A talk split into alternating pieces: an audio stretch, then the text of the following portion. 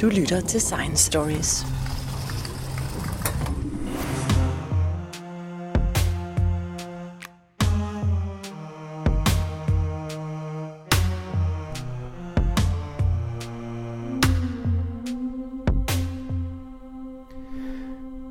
I Science Stories serie om dyreforskning er jeg igen taget ud til Zoologisk Have i København, hvor jeg taler med vicedirektør Bengt Holst. Og i dag skal vi snakke lidt om fascination om dyr og vores øh, dyresyn. Og Bengt Holst, øh, den måde man præsenterer dyrene på, og hvordan man ser på dyrene, det har jo ændret sig rigtig meget i de senere år i zoologiske haver. Ja, det ændrer sig meget. Altså Zoologisk Have i København er et meget godt eksempel, fordi vi har været på i verden, sat i verden i 161 år på nuværende tidspunkt, og kunne følge hele den der historie. og har egentlig været et spejlbillede af det generelle natursyn, der har været ude omkring. I begyndelsen viste man jo bare dyrene for at vise, hvordan de så ud, og man øh, betragtede egentlig dyrene som sådan nogle, man kunne bare stå og betragte og grine lidt af, og man brugte dem meget som klovne, og man brugte dem som sådan nogle farlige væsener. Man kan også se den måde, som dyrehandleren præsenterede dyrene på. Nu er vi helt tilbage i dengang zoologisk have startede i midten af i 1859 der blev dyrene jo præsenteret netop, som der kom en dyrehandler, som så præsenterede dyrene på et marked, hvor de så viste de farlige dyr, hvor, hvor, gjorde noget ved dyrene, så de fik lov at vise tænder, og de, sådan rigtig man fremhævede de ting ved dem, som man synes de skulle vise. Og man tirrede faktisk dyrene. Så det var ikke for at vise dyrene med deres normale adfærd, men det var for at vise, hvad man kunne få dyrene til at gøre. Vi har altid spejlet os selv i dyrene. Det kan man se helt tilbage til de rigtig gamle historier, tilbage til de gamle grækere og sådan noget. Det vi har altid brugt dyrene til at spejle os i dem. Og det har vi gjort ved at påtage os deres egenskaber, om det har været stærke dyr, om det har været kloge dyr, om det har været smukke dyr, og så på den måde er det blevet brugt i fabler og i historier og den slags, men det er også blevet brugt i alle mulige former for amuletter. Altså vi kender fra indianerne, der gik med bjørneklør omkring halsen. Det gav styrke. Og på den måde har man brugt dyrene på mange måder. Så vi har spejlet os i dem og overtaget noget af deres, øh, deres egenskaber. Det er jo sådan, kan give ganske god mening i mange sammenhænge, øh, sådan når, man, når man laver sådan en spirituel verden så kom der en periode, hvor det næsten gik den modsatte vej, hvor man sagde, at dyrene skulle hen og have menneskelige egenskaber, fordi man, man, man fik dyrene til nærmest at blive mennesker. Man så det i zoologiske haver og i cirkusser og alle mulige steder, hvor man fik dyrene til at lave ting, som vi mennesker gør. Altså man begyndte at klæde dyrene ud i tøj, man begyndte at få dyrene til at lave opføre sig fuldstændig ligesom mennesker. Altså her i zoologisk have havde vi helt frem til i 1970'erne havde vi nogle chimpanser, som øh, jævnligt kom ud af deres anlæg for at komme ud og optræde på den store centrale plæne her i Zoologisk Have, hvor de så sad og drak te sammen med dyrepasseren. Og de kom med til børnefødselsdag og sådan noget der. Så man betragter altså chimpanser i den her sammenhæng som mennesker og behandlede dem som mennesker. Og det er jo i mine øjne dybt forkert, fordi man, man får påduttet dem nogle menneskelige egenskaber, som de ikke har, og som de heller ikke skal have, for dyrene skal vurderes på baggrund af det, de er. Altså en, en løve er en løve, en chimpanse er en chimpanse, en kakalak er en kakalak. Hver måde har de udviklet en eller anden form for livsstil, der gør, at de kan klare dagen og vejen. De kan klare de daglige udfordringer, som de hver sag har, og som i princippet er det samme.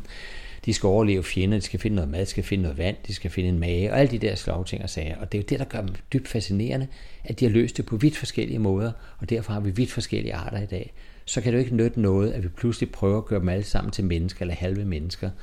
Fordi der vil dyrene jo uværligt dumpe med glans. Altså en chimpanse skal sidde og drikke te med en dyrepasser. Der er ingen tvivl om, at dyrepasserne er dygtigere til at drikke te, end chimpansen er.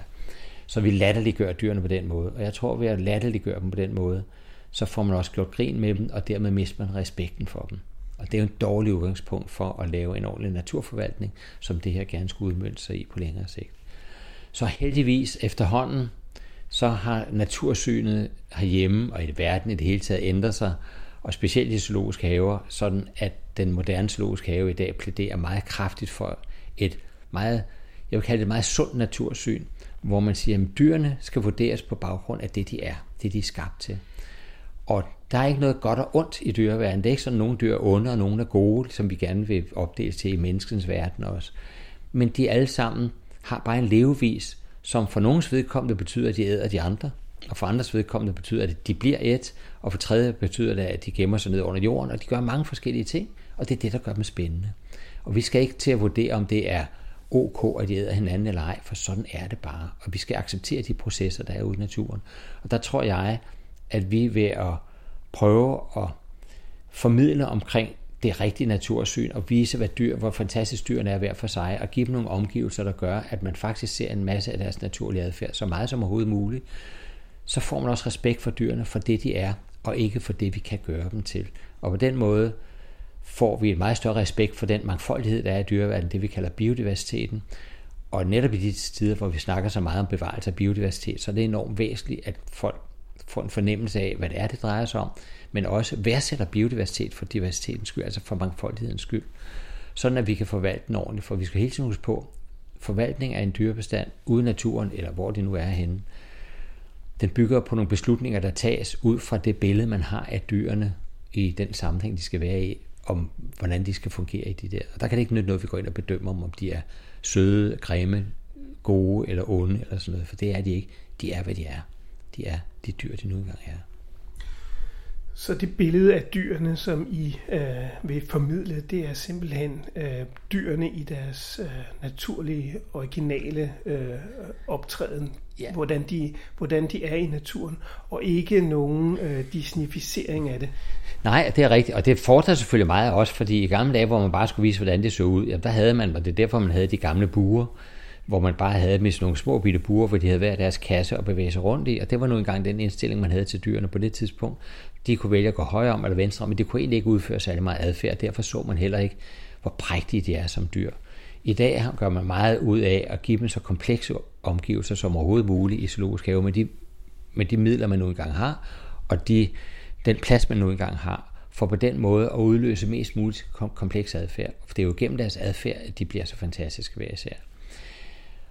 Det, der sker ved disnificeringen, det er jo, at vi ser dem igen gennem menneskets øjne. Og det er den, der jeg mener, der er farlig, fordi så er det, at vi på en eller anden måde pådutter dem nogle menneskelige egenskaber. Og dermed forventer vi også af dyrene, at de opfører sig som mennesker. Vi forventer endda, at de kan øh, tage nogle menneskelige normer på sig, og dermed får en form for moralske værdier, som vi mennesker har, som kan være forskellige fra folk til folk, men stadigvæk er nogle grundlæggende moralske værdier. Og det har dyrene ikke. Det skal de heller ikke have.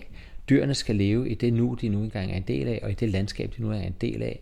Og de skal forholde sig til det, og forholde sig, forholde sig til de andre dyr, som de nu engang skal, som løve, som tiger, som kakalak, som elefant, som giraf, eller hvad det nu er. Men det er vel også øh, svært at undgå, at folk øh, putter deres eget billede på de her dyr. Altså for eksempel de her pandabjørne, I har, det ligner jo sådan nogle store nuttede plysdyr. Det er rigtigt, og, og det er også rigtigt, og jeg synes heller ikke, det gør noget, vi, når, og det er jo også noget af det, der fascinerer folk, når de står og kigger på dyrene. At på en, en, en ting er, at de er spændende at se på, og de har en spændende adfærd, og vi kan, vi kan glædes over, hvor fantastisk de kan udføre forskellige ting og sager. Men det har også noget at gøre med, at vi spejler os i dyrene. Altså vi synes, det er sjovt at genfinde os selv i dyrene. Nogle er det mere let end andre. Altså chimpanser er meget let. Altså man kan jo lige stå med sit eget lille barn og sige, jamen det opfører sig jo fuldstændig ligesom den chimpanseunge på den anden side af glasset eller af hegnet, hvad det nu er. Øh, og andre dyr er lidt svære at, at relatere sig til, men stadigvæk ser vi jo mange af de samme ting hos dyrene, og det i sig selv er jo også spændende. Så selv ikke, der er noget galt i, at man spejler sig i dyrene. Man må bare ikke forvente, at dyrene skal gøre ligesom os. Vi må godt sammenligne dem, men vi må ikke forvente, at de gør ligesom os. Og så er du ret i, at mange dyr dyre unger i det hele taget har det jo med at gå lige i hjertekuglen på os, for de har jo nogle træk, som er universelle inden for dyreverdenen. Det gælder specielt pattedyrtræk. Øh, at de har noget, der ægger vores moderfølelse, altså vores omsorgsfølelse. Og det er så noget som en meget høj pande i forhold til ansigtet, det er noget med store runde kinder, det er noget med store øjne i et lille ansigt, og den slags. Og det ser man meget universelt i mange af de dyreunger, der er. Og det vækker omsorgsfølelse hos os som mennesker, men også hos moderdyrene selvfølgelig, de øh, dyregrupper, de nu engang tilhører. Og det er det, der gør, at forældredyrene vil tage sig af dem, også selvom de har været væk fra dem et stykke tid. Når, de, når ungerne udsender de her signaler, så tager de voksne sig af dem. Og det er jo en god overlevelsesstrategi. Og på et eller andet tidspunkt i løbet af deres opvækst, jamen så vokser de ud af det her unge udseende, ligesom vores egne børn gør, og så bliver de sådan mere øh, voksenudseende, og så begynder de pludselig at blive betragtet som konkurrenter, og så begynder slåskampene som sådan. Så det er kun så længe, til de er helt små. Men det er egentlig bare for at sige, at vi reagerer på det samme træk. Og pandaen har jo i en grad, både som unger og som voksne, altså som helt små unger er de ret grimme. nogle små lyserøde, nogle der ikke engang har fået pels endnu. Men ret hurtigt, så får de den her sort-hvide pels, og så begynder de også at være ret nuttede, kan man godt sige. Øhm, og så, men selv som voksne har de jo den der bamsede, runde façon, som gør, at vi stadigvæk synes, at det er sådan en plysbamse, man næsten kan stå og kramme. Det skal man så ikke gøre. Det er et rovdyr, det er et bjørn, den er rigtig stærk, så det kan man selvfølgelig ikke gøre. Men noget af det, der gør pandaen til sådan en rigtig krammebamse, når man ser den, det er jo det store, runde hoved, som endda er, har den, de sorte og hvide tegninger, så gør, at øjnene bliver store i forhold til ansigtet. Det er et af de træk, vi ved i patdyrunger, der, til, der virker tiltrækkende og, og vækker omsorg hos andre. Så er de store kinder, de store runde hoved, det er også med til det. Og det har den store voksne panda også. Og det er ikke fordi, den vil blive ved med at kalde på noget omsorg for sine omgivelser. Men det er simpelthen fordi, pandaen lever af bambus. Og bambus er jo enormt hårdt at skulle sidde og tykke for at komme ind til den lille næring, der er i den. Og det vil sige, at de har udviklet nogle enorme tykke muskler. Og de enorme tykke muskler, det er jo dem, der fylder i kinderne. Altså, det er, det er dem, der gør pandahovedet helt rundt. Så hvis man kigger på et pandakranie og et almindeligt bjørnekranie, så er de slet ikke så forskellige. Det er selvfølgelig er noget forskellige, blandt andet tandsæt lidt, lidt forskellige. Men det er musklerne, der gør, at det bliver helt rundt. Og dermed så får vi altså en pandabjørn, som har bevaret en masse ungetræk, ikke for at drage om, for at få os til at få omsorg for den, men simpelthen bare fordi de har rigtig mange muskler, der hvor kinderne normalt sidder hos de andre dyr. Og i virkeligheden er de heller ikke særlig sociale. De er, de er faktisk ret øh, eneboeragtige. Det er jo nok nogle af de mest asociale dyr, der findes, for det er sådan, at pandaer, han og hunder, de lever væk fra hinanden hele året rundt. Altså, de tåler ikke hinanden. Hvis de mødes, uanset om det er han til hund, eller det er to han eller to hunder, så kommer de op og slås. Undtagen lige i de der 3-4 dage, i, typisk i begyndelsen af april, hvor brunsttiden kommer, så er de meget interesserede i hinanden, og så øh, øh, og det skal de jo selvfølgelig for at få en parring, og dermed at få nogle unger. Og det er et meget sjovt ritual, der foregår der, fordi hannerne kan jo lugte hunden på lang afstand, og så går de bare op mod vinden, de går op imod duften, og så finder de hunden. Og hunden, hvis hun ikke er helt bræt, for det første koketterer hun en lille smule, hun går væk fra handen, så han skal blive ved med at følge hende. Og hvis hun ikke er helt parat til parringen endnu, og det vil sige der, hvor ægløsningen er, så vil hun stadig slå fra sig, men han kan jo lugte, at hun er ved at være klar, så han vil blive ved med at vogte hende, så der ikke er andre hænder, der kommer til. Og så når, når hun ikke gider ham længere, så finder hun et træ, så klatrer hun op i toppen af et træ, og det sidder hun så indtil, at hun er klar. Og der kan gå en dag, to dage eller tre dage, og i den tid, der må han så sidde nede under træet og vogte på hende, så der ikke er andre hanner, der er klar til at tage hende, når hun kommer ned. Og først når hun er klar, så kravler hun ned fra træet, fordi så er hun klar til at blive parret. Og det vil sige, det er en god måde for hende at udvælge den bedste han på.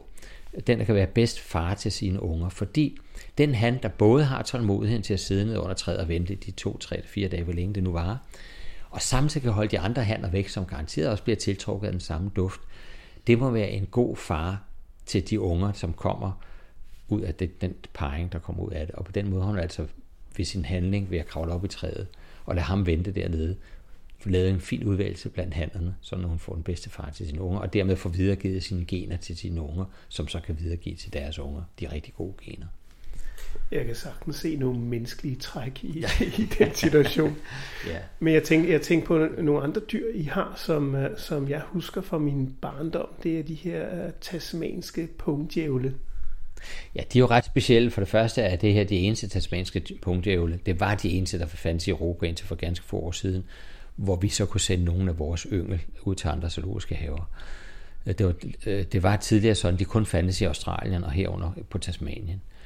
Men så øh, i 2006, i forbindelse med øh, kronprinsparets førstefødte, prins Christian, øh, så fik kronprinsparet et fire tasmanske djævle af den tasmanske regering som en form for gave. Altså en gave, som, og det er klart, de kunne ikke være inde på Amalienborg, så de kom her til Zoologisk Have i København. Det var de første tasmanske punktdjævle i mange år, der kom uden for Australien.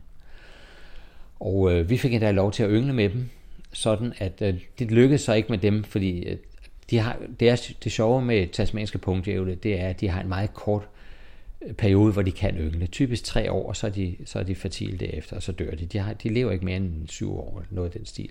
Og de skal lige være kønsmodne, det er de første to år, og det sidste år er det ikke. Så tre år er der et vindue, hvor de skal have unger på. Det lykkedes ikke med den første, men så fik vi fire nye, og de ynglede rigtig godt, og dem fik vi så sat sammen på kryds og tværs, så vi ikke fik indavl, og så endte med, at vi havde en bestand på omkring 18 18-20 stykker. Og på det tidspunkt fik vi så lov til at lave et egentligt avlsprogram i Europa som supplement til et australsk avlsprogram. Og det er nu sådan i dag, at vi er centret i Europa for, altså her i Zoologisk Have i København, er vi centret for den europæiske avls. Vi, vi styrer det avlsprogram, der er i Europa, sammen med australierne. Og så er det os, der fordeler ud til de andre zoologiske haver, der har dem. Så der er i dag 3-4 andre zoologiske haver, der har tasmanske punktjævle, men udelukkende til udstilling for at fortælle historien omkring tasmanske punktjævle. Og vi sidder faktisk og venter på for øjeblikket at få nogle nye individer fra Australien til vores bestand, fordi nu har de ynglet så godt, så næsten ligegyldigt, hvordan vi sætter dem sammen, så vil vi få indholdsproblemer. Så derfor skal vi have nogle nye individer, der kan komme nyt blod ind i flokken. Det er jo positivt. Problemet er bare, at lige nu så står vi i en coronatid, hvor der ikke rigtig kommer nogen dyr ud af Australien og ikke ind i Europa. Så det er udskudt til 2021, så får vi nogle nye individer igen, og så kan vi køre videre med vores avlsprogram. Så det er de tasmanske djævle, som ud over at være fantastiske dyr at have i zoologisk have, fordi de er, så, de er så anderledes end alle andre dyr, så har de en ret spændende historie fra Tasmanien, der hvor de kommer fra. Men, men, men det får mig til at tænke på, at, øh, at der er jo en tegneserie, som jeg læste som barn med de her tasmanske punktdjævle.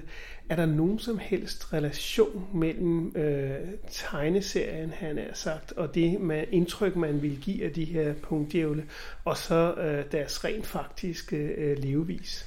Ja, der er i hvert fald deres udseende og den måde, de bevæger sig på. Den er meget fuldstændig ligesom en, en tegneserie. Altså, når de bevæger sig omkring, det er jo de der sort med nogle små hvide tegninger, men det er med sådan en meget stor mund, meget stor snude og kraftig bid og sådan noget der. Det er også også det, man kan se i tegneserien. De der spidse ører ser man også i tegneserien. Så den måde, man har afbildet min tegneserien, er faktisk meget lige de rigtige tasmanske punktjævle. Selvfølgelig med den karikaturstreg, man nu engang laver den slags. Og så er der med hensyn til selv tegneserien, du kender tegneserien bedre end jeg gør, men at tasmanske djævle er jo nogen, der er enormt aggressive over for hinanden, men også over for andre. Hvis de føler sig truet, så bider de. Og grund til, at de har fået navnet djævle, det er jo på grund af deres skrig. Altså de er typisk aktive i skumringer om natten. Og når de først skriger for at holde nogle andre væk, eller fordi de er kommet op og slås, så lyder det simpelthen som om, man er ved at stikke en kniv i maven på 10 katte på en gang. Det er virkelig en, virkelig en høj lyd, meget uhyggelig lyd. Så det har man altså sagt, det er djævle, der kommer omkring os, og så har de det der sorte luk. Og det er jo sådan, og det er derfor, øh, bidet betyder så meget, fordi øh, udover at have det der skrig, som er meget djævelagtigt, så er det altså også nogen, der kan, hvis de nedlægger en kænguru, det er jo det, de lever af i Australien. Og det får de også en gang mellem her i zoologisk have, når vi har en, en gammel kænguru, der skal aflives. Så kan de jo med deres kæber, så kan de jo kværne alt, hvad der er sådan en kænguru. De tager ikke kun kødet og indvoldene, de tager altså også knoglerne. Så hvis vi lægger en god død kænguru ned til ulvene, så ligger knoglerne fint tilbage bagefter. Gør vi det samme hos djævlene, så går der ikke lang tid, så er der ikke grænt tilbage hos djævlen. De har spist råberstup. Så det er Australiens hyæner, kan man godt kalde det.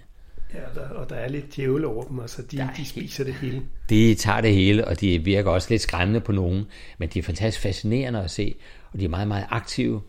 Øh, og det, der er grund til, at vi er gået meget ind i det her program, også for at støtte op omkring det australske program, det er, fordi de var ved at faktisk være på udryddelsens rand på Tasmanien, der hvor hvor de oprindeligt kommer fra.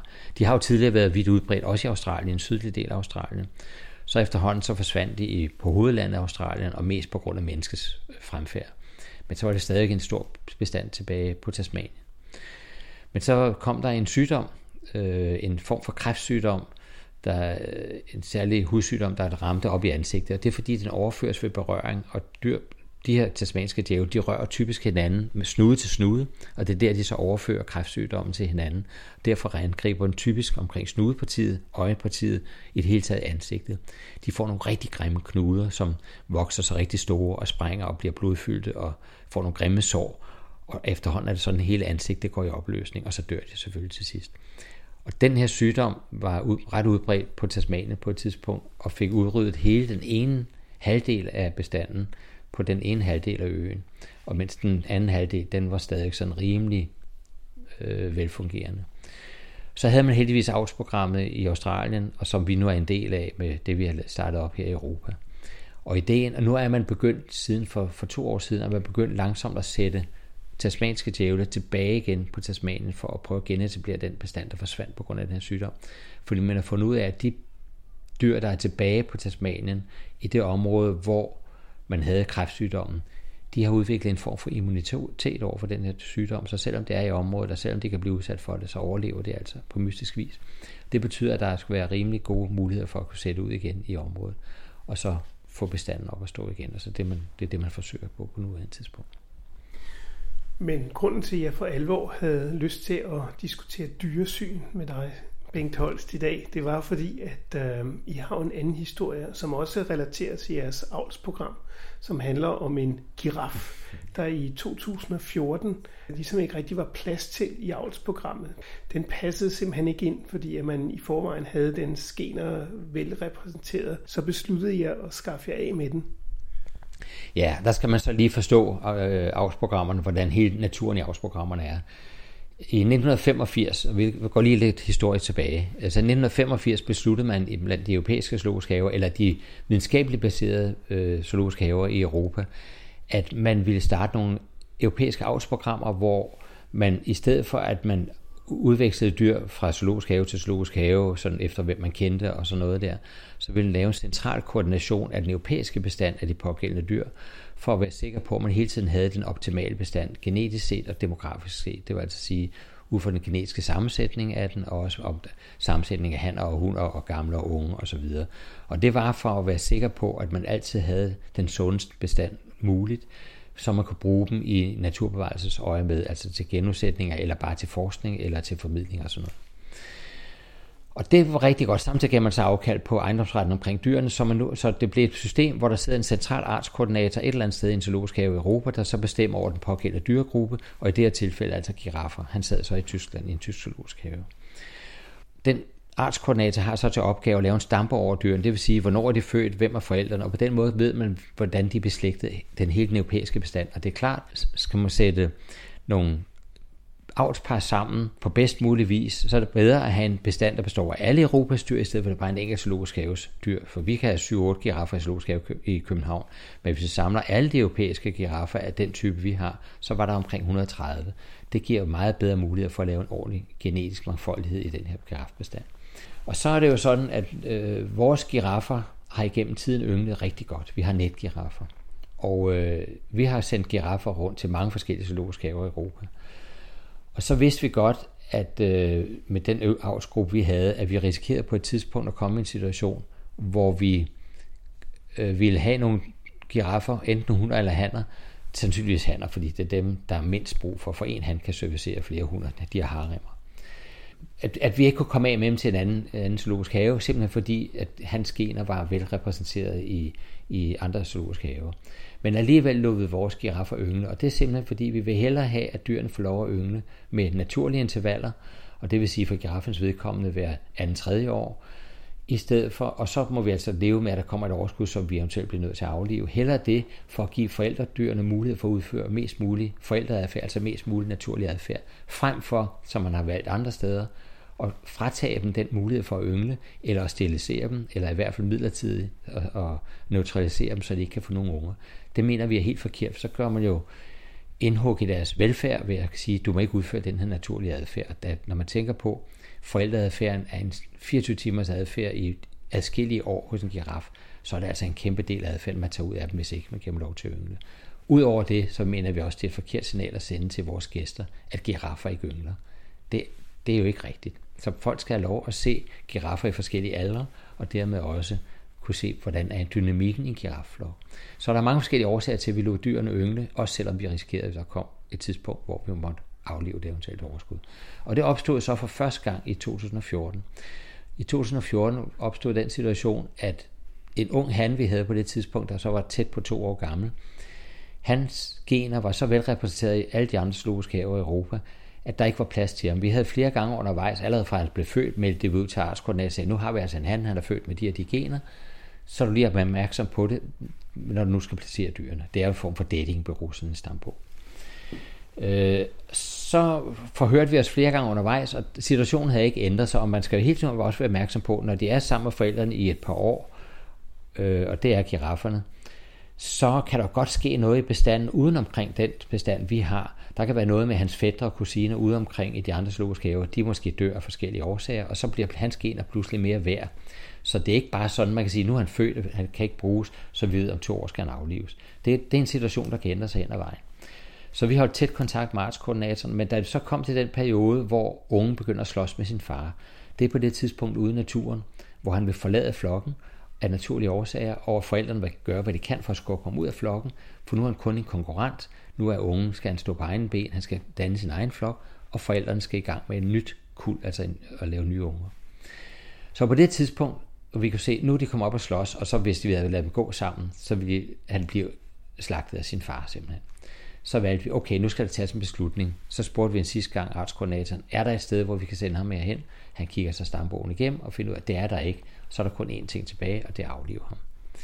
Og det, har vi, det koncept har vi benyttet lige siden jeg kom i Zoologisk Have i 1983. Og jeg synes, det er det eneste rigtige koncept at arbejde efter, hvis man vil sørge for at have en sund bestand.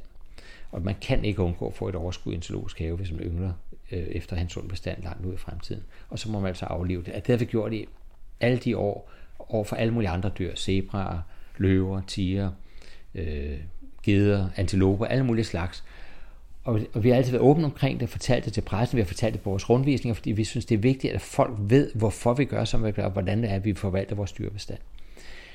Så det her, det vil vi også gøre her. Og så på en eller anden måde, så havde Ekstrabladet fået nys om, at nu skulle vi til at aflive den her giraf. Og så ringer de til mig om onsdagen, og så spørger de, er det rigtigt, vi har hørt, at der skal aflives en girafunge øh, her på søndag? Det var området, spørger, og vi vidste, det skulle ske om søndagen.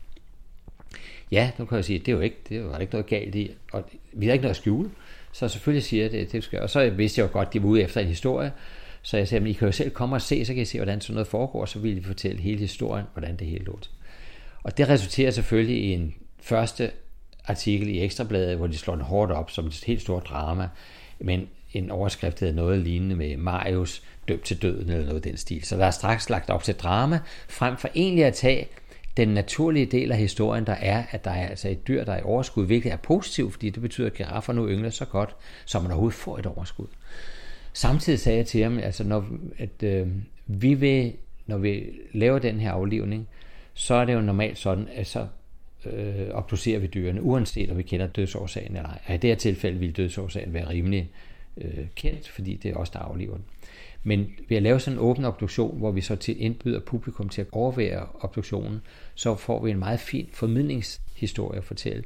Vi kan fortælle folk, hvor spændende en giraf er. Ikke kun som det, man ser, der går ud på savannen, men også når man lukker den op, hvor fantastisk tilpasset den er til det liv, den har på savannen.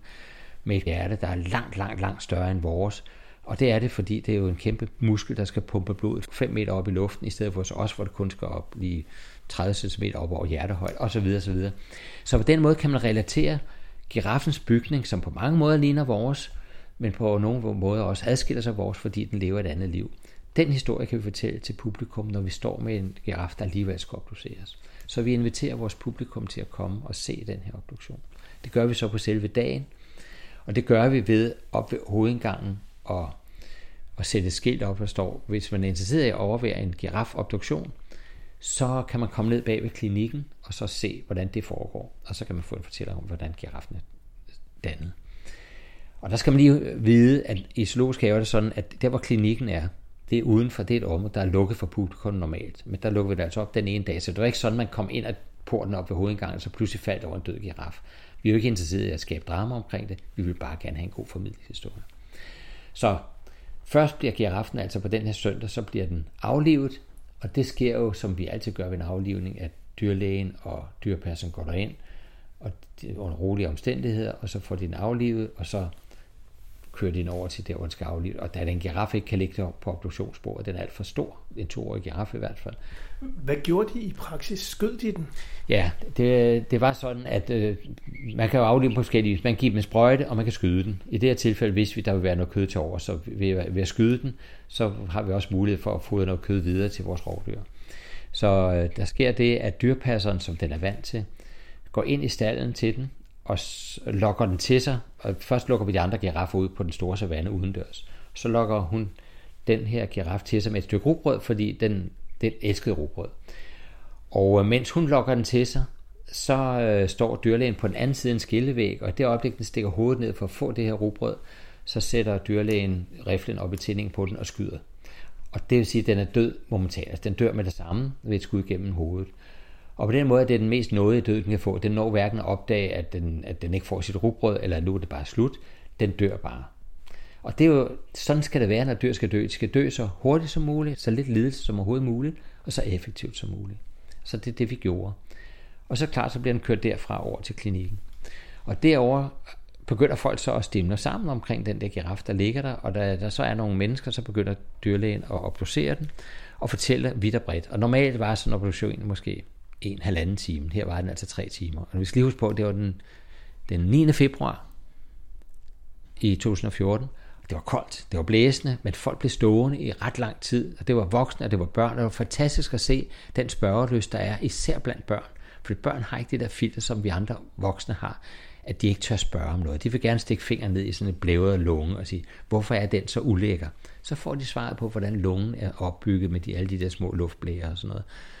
Og på den måde får man en rigtig god dialog mellem dyrlægen, der fortæller, og udbreder sin viden, og så alle de folk, som kunne. Og jeg lover for dem, der overvejer den obduktion, voksne og børn, de glemmer aldrig, hvordan en giraf er indrettet indeni, fordi de har set det meget bedre en måde at læse det i en bog. Så det er altså rigtig god formidling.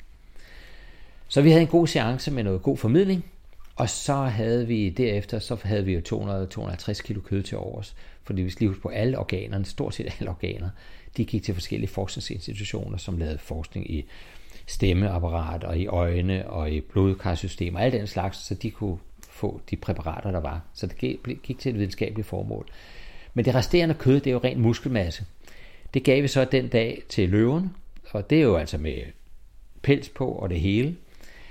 Og det vil sige, at vores publikum kunne så få endnu en oplevelse derop og se løverne blive fodret med sådan, ikke et helt kadaver, men en stor del af et kadaver, hvor de kunne se, at det var en giraf. Og det er jo en naturlig føde for løver.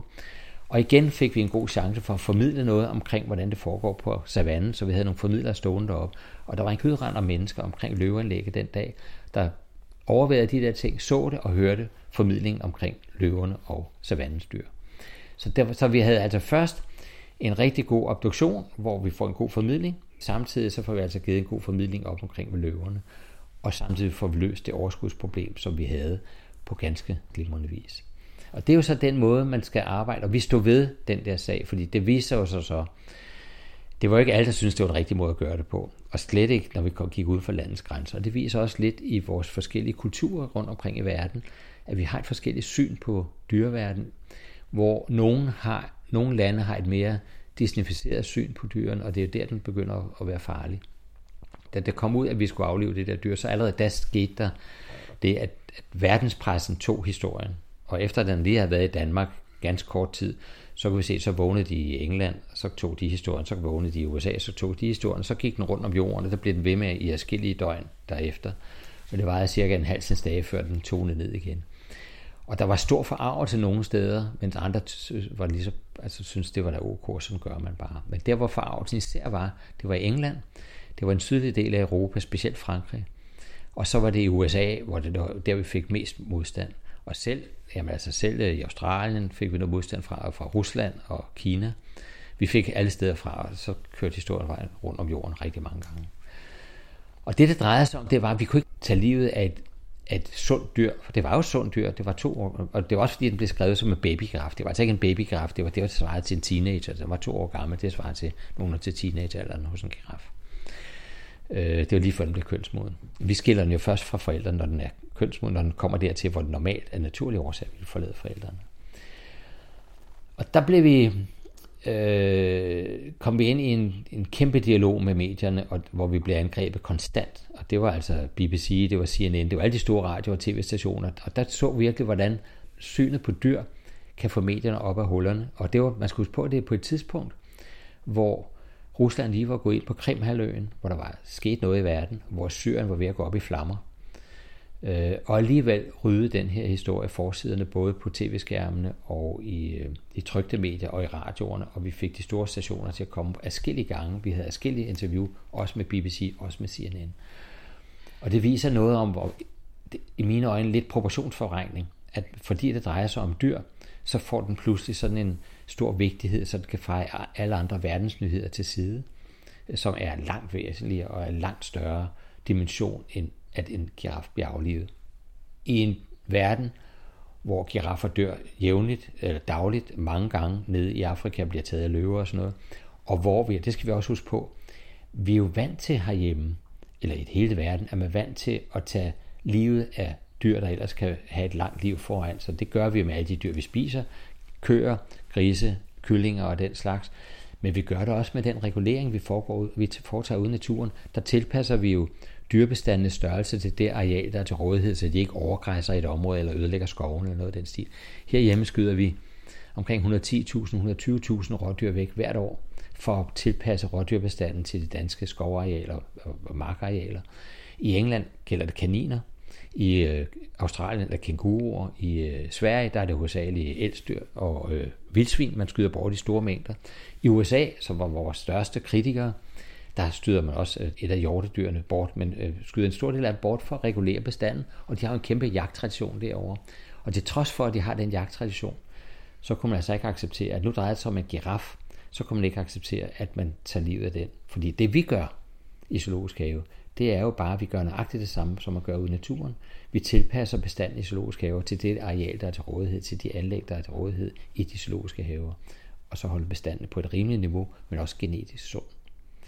Men den disnificering, du taler om, den er jo rent faktisk til stede. Der er mange zoologiske haver, hvor man for eksempel ikke vil vise øh, gæsterne, at man, man fodrer dyrene. Ja. Altså, og, og man vil slet ikke vise, hvis nogen dør. Altså, ja. Så derfor så øh, det der med obduktioner og sådan noget, det er et fremmed land for dem. Men jeg tænkte på, Bengt Holst, fordi jeg oplevede dig på BBC øh, i Hard Talk, hvor at jeg i den grad synes, at det var Hard Talk, hvor du fik lejlighed til at forsvare dit uh, natursyn, kan man sige, over for en, en, uh, en, en oplagt BBC-vært. Var du overhovedet forberedt på, at det ville uh, i den grad uh, blive sådan en stor historie, og, uh, og hvad, hvad forberedelse uh, gav BBC dig i forhold til, at, uh, at de stillede så barske spørgsmål til dig? Til det første spørgsmål det vil jeg sige, at vi var slet ikke forberedt på, at det overhovedet ville trække overskrifter rundt omkring, fordi som jeg sagde før, vi har jo brugt det her koncept over for en masse andre dyr i zoologisk have gennem rigtig mange år, har aldrig haft de store problemer med det, fordi folk forstår godt, når vi forklarer det, så forstår de godt, at sådan må man arbejde med dyrene.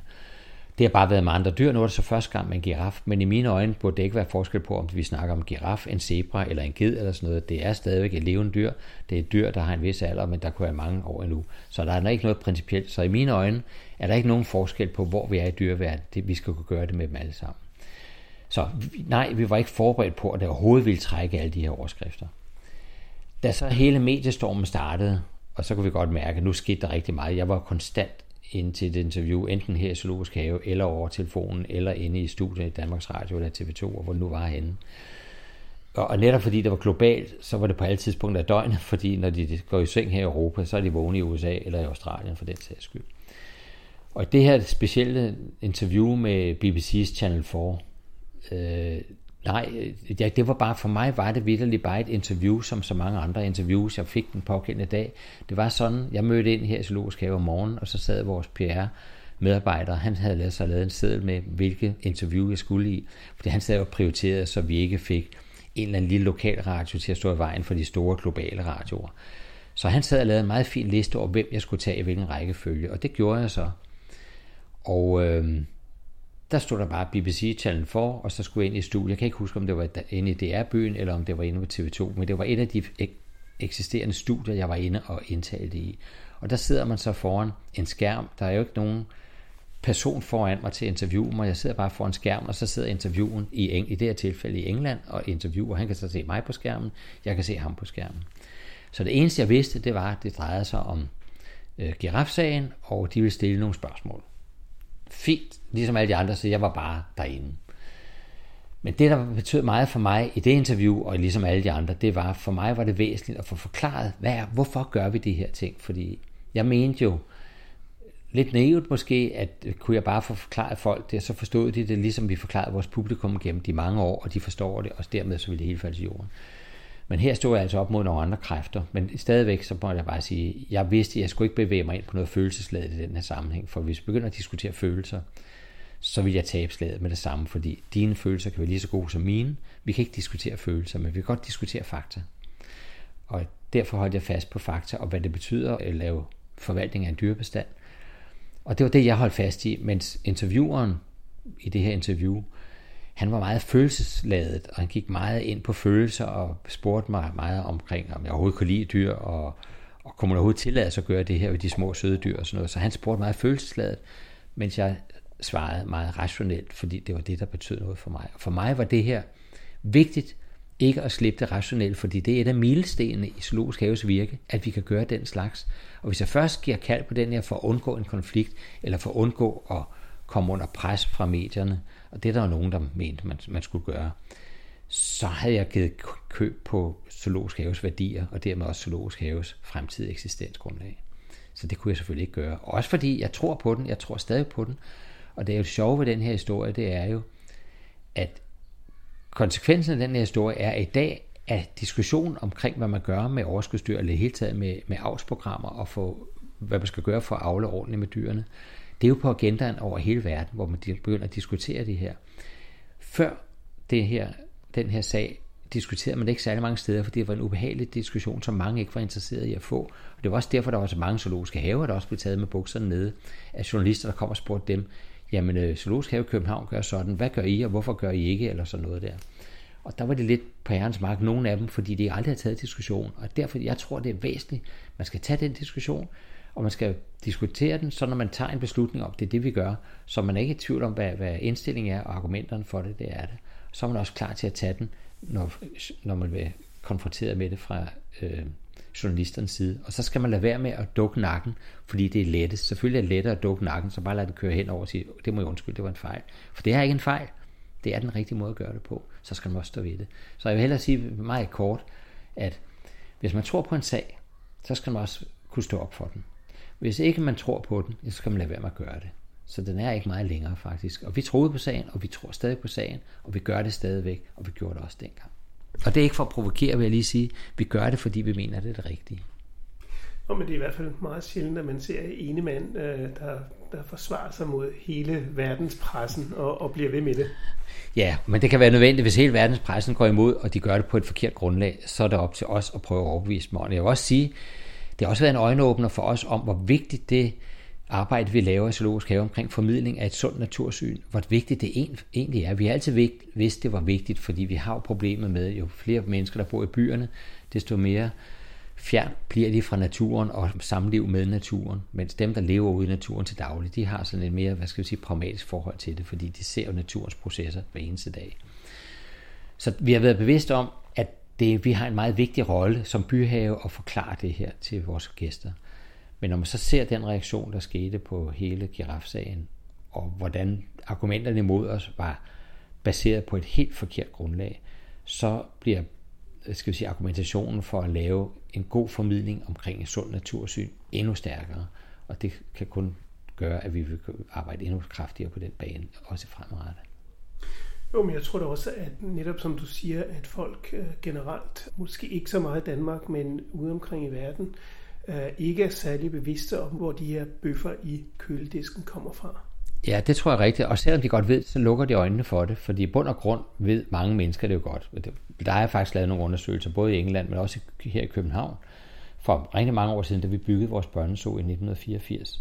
Forud for den var der lavet nogle undersøgelser her i København, der, hvor man havde spurgt forskellige skole- og børnehavebørn, hvor kommer æggene fra, hvor kommer mælken fra og sådan noget der. Mange af børnene kunne allerede på det tidspunkt, det var bybørn, ikke sige længere end til køledisken i supermarkedet. Hvad der skete bag ved det, det kunne de ikke fortælle så meget om. Og det er jo lidt uhyggeligt, at vi bliver så fjern fra, fra hvor tingene egentlig kommer fra.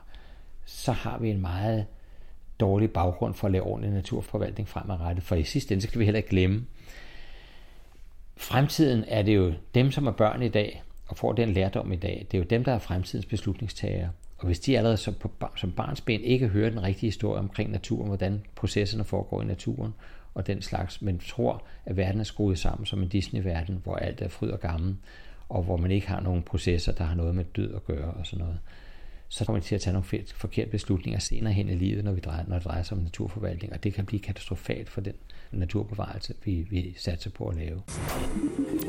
Du lytter til Science Stories. En anden god ting ved at lave den her formidling omkring giraffer og holde det op med den åbne obduktion, det er, at det giver en god anledning til at snakke om liv og død. fordi normalt er det jo sådan, vi mennesker, vi har svært ved at snakke om døden. Det er sådan lidt tabuagtigt, fordi det kommer for tæt på. Vi har svært ved sådan rigtigt at forholde os til det. Også fordi det berører os selv, det berører noget, vi selv kommer ud for på et tidspunkt, men det berører også nogen, vi kender, og nogen af vores familie og sådan noget, og vi har mistet nogen. Så på den måde har vi svært ved at snakke om det. Når vi snakker om det for dyrenes vedkommende, så bliver det mere anonymt, og så kan vi godt snakke om nogle processer for giraffen, eller for zebraen, eller for slangen. Hvad er døden egentlig? Det er en naturlig følge af livet. Sådan er det nu engang. Alt har en start, alt har en slut. Og så dør de, og så sker der det her med, med kadaveret. det bliver, går så i opløsning ude i naturen, og molekylerne går tilbage til jorden, og der er andre, der lever af de her dele, som, som kadaver nu engang består af. Sådan er der en naturlig cyklus, og det er egentlig meget positivt for hele eksistensgrundlaget for liv her på denne jord. Det er jo det, der skal til derude for.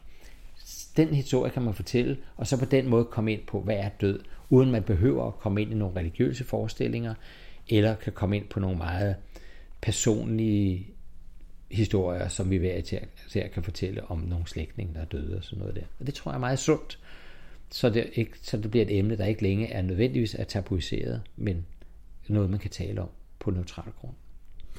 Men selvom du har et, et pragmatisk forhold over for dyrene, så betyder det ikke, at man kan gøre hvad som helst med dyrene. Nu er, nu er du for eksempel også formand for Dyreetisk Råd.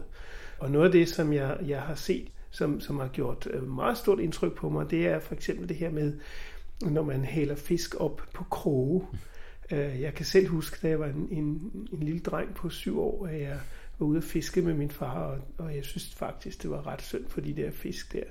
Og jeg spurgte så min far, men, men far gør det slet ikke ondt på fiskene, at, at, øh, at vi hiver dem ind på de her fiskekrog. Og, og min far han sagde, nej, det gør det ikke, fordi de er koldblodet. ja, det er jo sådan, og det er jo faktisk et svar, du får rigtig mange. Det var ikke kun din far, der ville svare det. Jeg tror rigtig mange, også i den danske befolkning, i dag vil svare det samme. Og det er jo der, vi, vi, vi sætter kraftigt spørgsmålstegn det. Jeg vil godt lige gribe fat i det første, du sagde med, at fordi man har et pragmatisk tilgang til dyrene som sådan, så behøver det ikke at være, at man er accepterer, at man gør alt ved dyrene. Nej, og tværtimod vil jeg sige, et pragmatisk syn på dyrene betyder tværtimod, at vi vil dyrene bedst muligt på dyrenes egne præmisser, og det er det, vi skal hen. Dyrene skal ikke laves til halve mennesker eller noget lignende, men de skal betragtes som nogen værende på egne præmisser. Og kan vi til gode se de egne præmisser, så gør vi dyrene en kæmpe tjeneste. Så det er ikke et spørgsmål, at vi giver dem nogle dårlige forhold, fordi man er pragmatisk. Det er et spørgsmål om, man vil sørge for, at dyrene bliver behandlet, som de dyr, de nu engang er. Og det er der, de har deres rigtig store styrke. Og så den med fiskene. Det er jo et meget spændende emne, fordi øh, i det dyretiske råd for, det er nok tre, ej, det er flere, for tre-fire år siden, så øh, tog vi lystfiskeri op som en, et emne, vi gerne vil kigge nærmere på. Det er sådan med det dyreetiske råd, det er jo nedsat af fødevareministeren, at høre under fødevareministeren, og vores opgave er at rådgive ministeren om forhold, der har med dyrevelfærd at gøre. Og vi skal følge udviklingen af samfundets øh, stilling til dyrevelfærd ud fra en dyreetisk problemstilling. Og der kan vi dels selv tage nogle emner op, eller også kan vi få nogle opgaver af ministeren, som gerne vil have en rådgivning i den sammenhæng. Vi har så taget lystfiskeri op, fordi der er ingen tvivl om, alt fiskeri, og herunder også lystfiskeri, indeholder nogle etiske problemstillinger, som man i hvert fald bliver nødt til at tage stilling til. Man, siger ikke, man, man skal ikke nødvendigvis forbyde tingene, man skal tage stilling til dem, og det er meget væsentligt, som vi siger, når vi siger ja til at gøre noget, så gør vi det fordi et eller andet. Når vi så kigger på lystfiskeri, så kigger vi på forskellige forhold. Der er noget med catch and release, og der er noget med genudsætning af fisk, og der er den, noget med den måde, vi håndterer fisk på, når de kommer op af vandet i lystfiskeri. Og så er der den med krogen, hvordan man bruger kroge til at fange dem på, og så er der den med, at vi bruger levende avn. Altså man må godt i Danmark bruge levende avn. Det vil sige, at man tager en anden fisk, der er levende, så sætter man to kroge i den. Man sætter en krog i nakken på, og en krog nede ved halen, roden, og så kan fisken jo stadig bevæge sig, og på den måde kan den virke som lokkemad for de rovfisk, der nu engang er i vandet. Men for at nå dertil, så stikker man altså lige, kan du lige forestille dig selv at få sådan en krog først i nakken, og så en bag til, og så ellers blive kastet ud på friland, og så skulle gebært dig derud. Det er ikke særlig rart. I hvert fald ikke, hvis de kan føle og fornemme smerte. Så vi anbefalede faktisk i vores udtalelse, at man forbød brug af levende arv, fordi den indeholder så stor smerte for fisken, øh, at det ikke, man kan ikke forsvare det ud fra det, man vil have ud af det, som bare er en lokkemad for andre fisk. Men det forudsætter selvfølgelig, at fisken kan føle den her smerte, eller opleve smerten på samme vis som os. Så derfor havde vi i den her udtalelse en længere diskussion for inden, hvor vi havde nogle eksperter inde til at fortælle, hvordan der er om smerte fornemt hos dyr. At under forudsætning af, at fisk kan fornemme smerte på samme måde, som du og jeg kan, så giver vi den her anbefaling med, at man synes, at vi skal forbyde det her med, med, med levende avn og sådan noget der. Men hvis det er klart, hvis, hvis den forudsætning falder på et eller andet tidspunkt, at dyr ikke kan fornemme smerte, jamen så må vi også genoverveje situationen, og så se, om det, man stadig vil, vil anbefale de her ting. Men det er meget væsentligt at se på den her, om fisk kan føle smerte. Fordi oprindeligt har alle, tror jeg, haft den fornemmelse. Fisk, det er bare sådan noget koldblodet noget, de kan ikke føle smerte, så vi kan bare gøre med med ved, ligesom vi gør ved en regnorm eller tilsvarende. Men der er mere og mere, der tyder på, at fisk faktisk godt kan fornemme smerte på samme måde, som du kan. De kan ikke bare reagere på smerte, det er der mange, der kan, men det er sådan rent instinktivt, øh, reflektorisk, men de kan altså til synligheden også opleve smerte, ligesom du og jeg. Og så er det en helt anden situation, for kan de det, så er der mange ting, vi kan tillade os at gøre med fiskene, som vi ellers kunne have gjort med dem, blandt andet det med at stikke krog i dem og sådan noget. Og selvom det hos fisk sidder i nogle andre organer, end det gør hos os, så betyder det jo ikke, at de ikke kan fornemme smerte sammen på noget, som du og jeg. Så den viden, vi har i dag, er ikke 100% definitiv endnu at sige, at de kan fornemme smerte, men der er meget, der tyder på det. Og der har vi altså sagt, så må tvivlen komme fiskene til gode i den her udtalelse. Og så må, må man altså sørge for at gribe væk fra de ting, som påfører dyrene smerte. For vores dyrevandslov siger jo helt klart, vi må ikke påføre dyrene smerte, unødig smerte. Og det vil sige, at i det her tilfælde, der er det klart tale om unødig smerte. Derfor må man sige, at i forhold til dyrevandslov, så må man ikke, kan man ikke tillade de her levende arv. Så kan man blive ved med at diskutere, om fisk kan fornemme smerte eller ej. Og det er noget, videnskaben beskæftiger sig med. Og det er noget, man skal følge meget nøje, fordi det har jo nogle ret store konsekvenser. Også fordi der er jo andet fiskeri end lystfiskeri. Der er også det store fiskeri, hvor de bliver kvalt i nettene, og hvor de lever længe op på land og bliver kvalt langsomt. Men det er erhvervsfiskeri, der findes og sådan noget. Og det kan godt være, at man siger, jamen her heldig er målet midlet, fordi vi skal jo også have nogle fisk til konsum og sådan noget der, som accepterer det. Det er bare vigtigt, at hvis man accepterer det, så gør man det ud fra et kendskab til, hvad det er, man siger ja til, og hvad man eventuelt kunne sige nej til. Det må ikke bare være fordi, jamen det har vi altid gjort, så prøver vi ikke tænke nærmere over det. Det kunne jo også være, at man fandt nogle metoder, som var knap så lidelsesfulde for fiskene i det tilfælde, også for erhvervsfiskeri. I og med, at man erkender, at de kan opleve smerte, som du og jeg. Og så vil det jo være en fordel. Det frister mig til at stille spørgsmålet, Bengt Holst, som måske er lidt uden for øh, videnskaben, men øh, mener du, dyr har en sjæl? Nej, nu skal man selvfølgelig først definere, hvad sjæl er. Øh, og det er jo et menneskeskabt begreb, som er skabt i religion, altså er skabt af religionen, og som har været meget opportunt at have, fordi hvad sker der egentlig med os, når vi dør? Og faktisk er det at have en sjæl, det er jo ganske glimrende at kunne henvise til, jamen altså det kan godt være, for alle kunne jo se, at ens lægeme forsvandt, når man var død. Det kunne man se tusindvis af år tilbage. Men så er det jo rart at vide, at sjælen kan leve videre i en eller anden opfattelse, og det er jo i den gamle nordiske mytologi, jamen så lever man videre op i Valhalla, øh, hvis, hvis man faldt på slagmarken. Andre steder, så kunne man leve videre i paradis, nogen kom så til helvede. Og så er der andre steder, hvor sjælen bare lever videre i en eller anden form for et andet dyr, eller noget tilsvarende. Så alle, vi har skabt sådan en eller anden form historie, så på den måde har vi fortalt os selv, jamen det kan godt være, at jeg dør rent fysisk, men jeg vil stadig leve videre, og det er en god trøst for os. Og det kan være rigtig godt i rigtig mange situationer at have den trøst, fordi det kan give ro i sjælen omkring mange ting, og jeg synes også, man skal have lov at have den. Og det er jo, vi snakker om tro, vi snakker jo ikke om, om fakta, som vi kan bevise på nogen måde. Men vi snakker om tro, og folk skal have lov at have den tro, de gerne vil have. Men vi skal ikke nødvendigvis overføre den til dyrene også, fordi dyrene er jo, som jeg har sagt mange gange før, dyr er dyr. Dyrene, en elefant er en elefant, en ulv er en ulv, og en snegl er en snegl, og de skal behandles hver for sig, som det de er. Og øh, der er ikke noget, altså vi skal ikke pådute dem den her sjæl, fordi hvordan skal vi så forholde os til den der sjæl for dyrene? Der er et formål med at diskutere sjæl og ikke sjæl i menneskelig verden, fordi vi vil gerne indbyrdes også kunne forholde os til det, og vi kan sige, at nu er mors og fars sjæl oppe i himlen, eller er et eller andet sted, så på den måde forholder vi os til det. Men vi behøver ikke det samme, når vi snakker om dyrene, så er der ingen grund til også at pådute dem den dimension af væremåde, eller den dimension af gestalt, som man har gjort ved, ved, ved at udnævne en sjæl.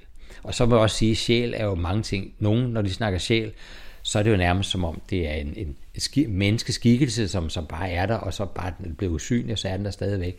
For andre er sjælen bare det, at man eksisterer et eller andet sted i tankegangen hos andre stadigvæk, så er sjælen der stadigvæk. Og vi bruger så også sjæl i andre sammenhænge, at et eller andet møbel har sjæl, det vil sige, at den har fået en eller anden form for personlighed.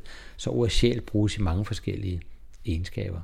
Men om dyrene har en sjæl, der må jeg sige, at uanset hvordan man definerer sjæl, så er der ikke noget, der tyder på, at dyrene har en sjæl. Det betyder ikke, at vi ikke skal opføre os ordentligt over for dem, og det betyder ikke, at vi ikke skal sørge for, at de har både et godt liv og også en god død, og vi skal også behandle dem ordentligt efter døden. Vi skal lade være med at kaste rundt med dem af disrespekt for det, der, der ligger der. Men det har ikke noget med sjælen at gøre. Det har noget med i det hele taget at have respekt for det levende. At det er ikke noget, man bare kan kaste rundt med. Og det, hvis vi ser tilbage på de gamle naturfolk, de gamle jæger-naturfolk, så havde de jo en stor respekt for deres byttedyr. For de vidste godt, hvis ikke de behandlede dem ordentligt, så ville de ikke være der til næste år, så ville de selv dø af sult. Så de havde meget stor respekt for dem, og derfor kunne man også se, efter de havde mange indianerstammer, efter de havde taget livet af dyret, så gik de hen og lavede et ritual, der i princippet var en undskyldning over for dyret, over at de havde taget deres liv, men de takkede dem mange gange for, at de ville give deres liv, for at deres familie kunne få mad på bordet. Og den respekt skal vi også have i dag. Ikke af samme årsag nødvendigvis, men fordi det er noget levende, eller har været noget levende, og vi skal ikke bare tage liv, fordi vi kan.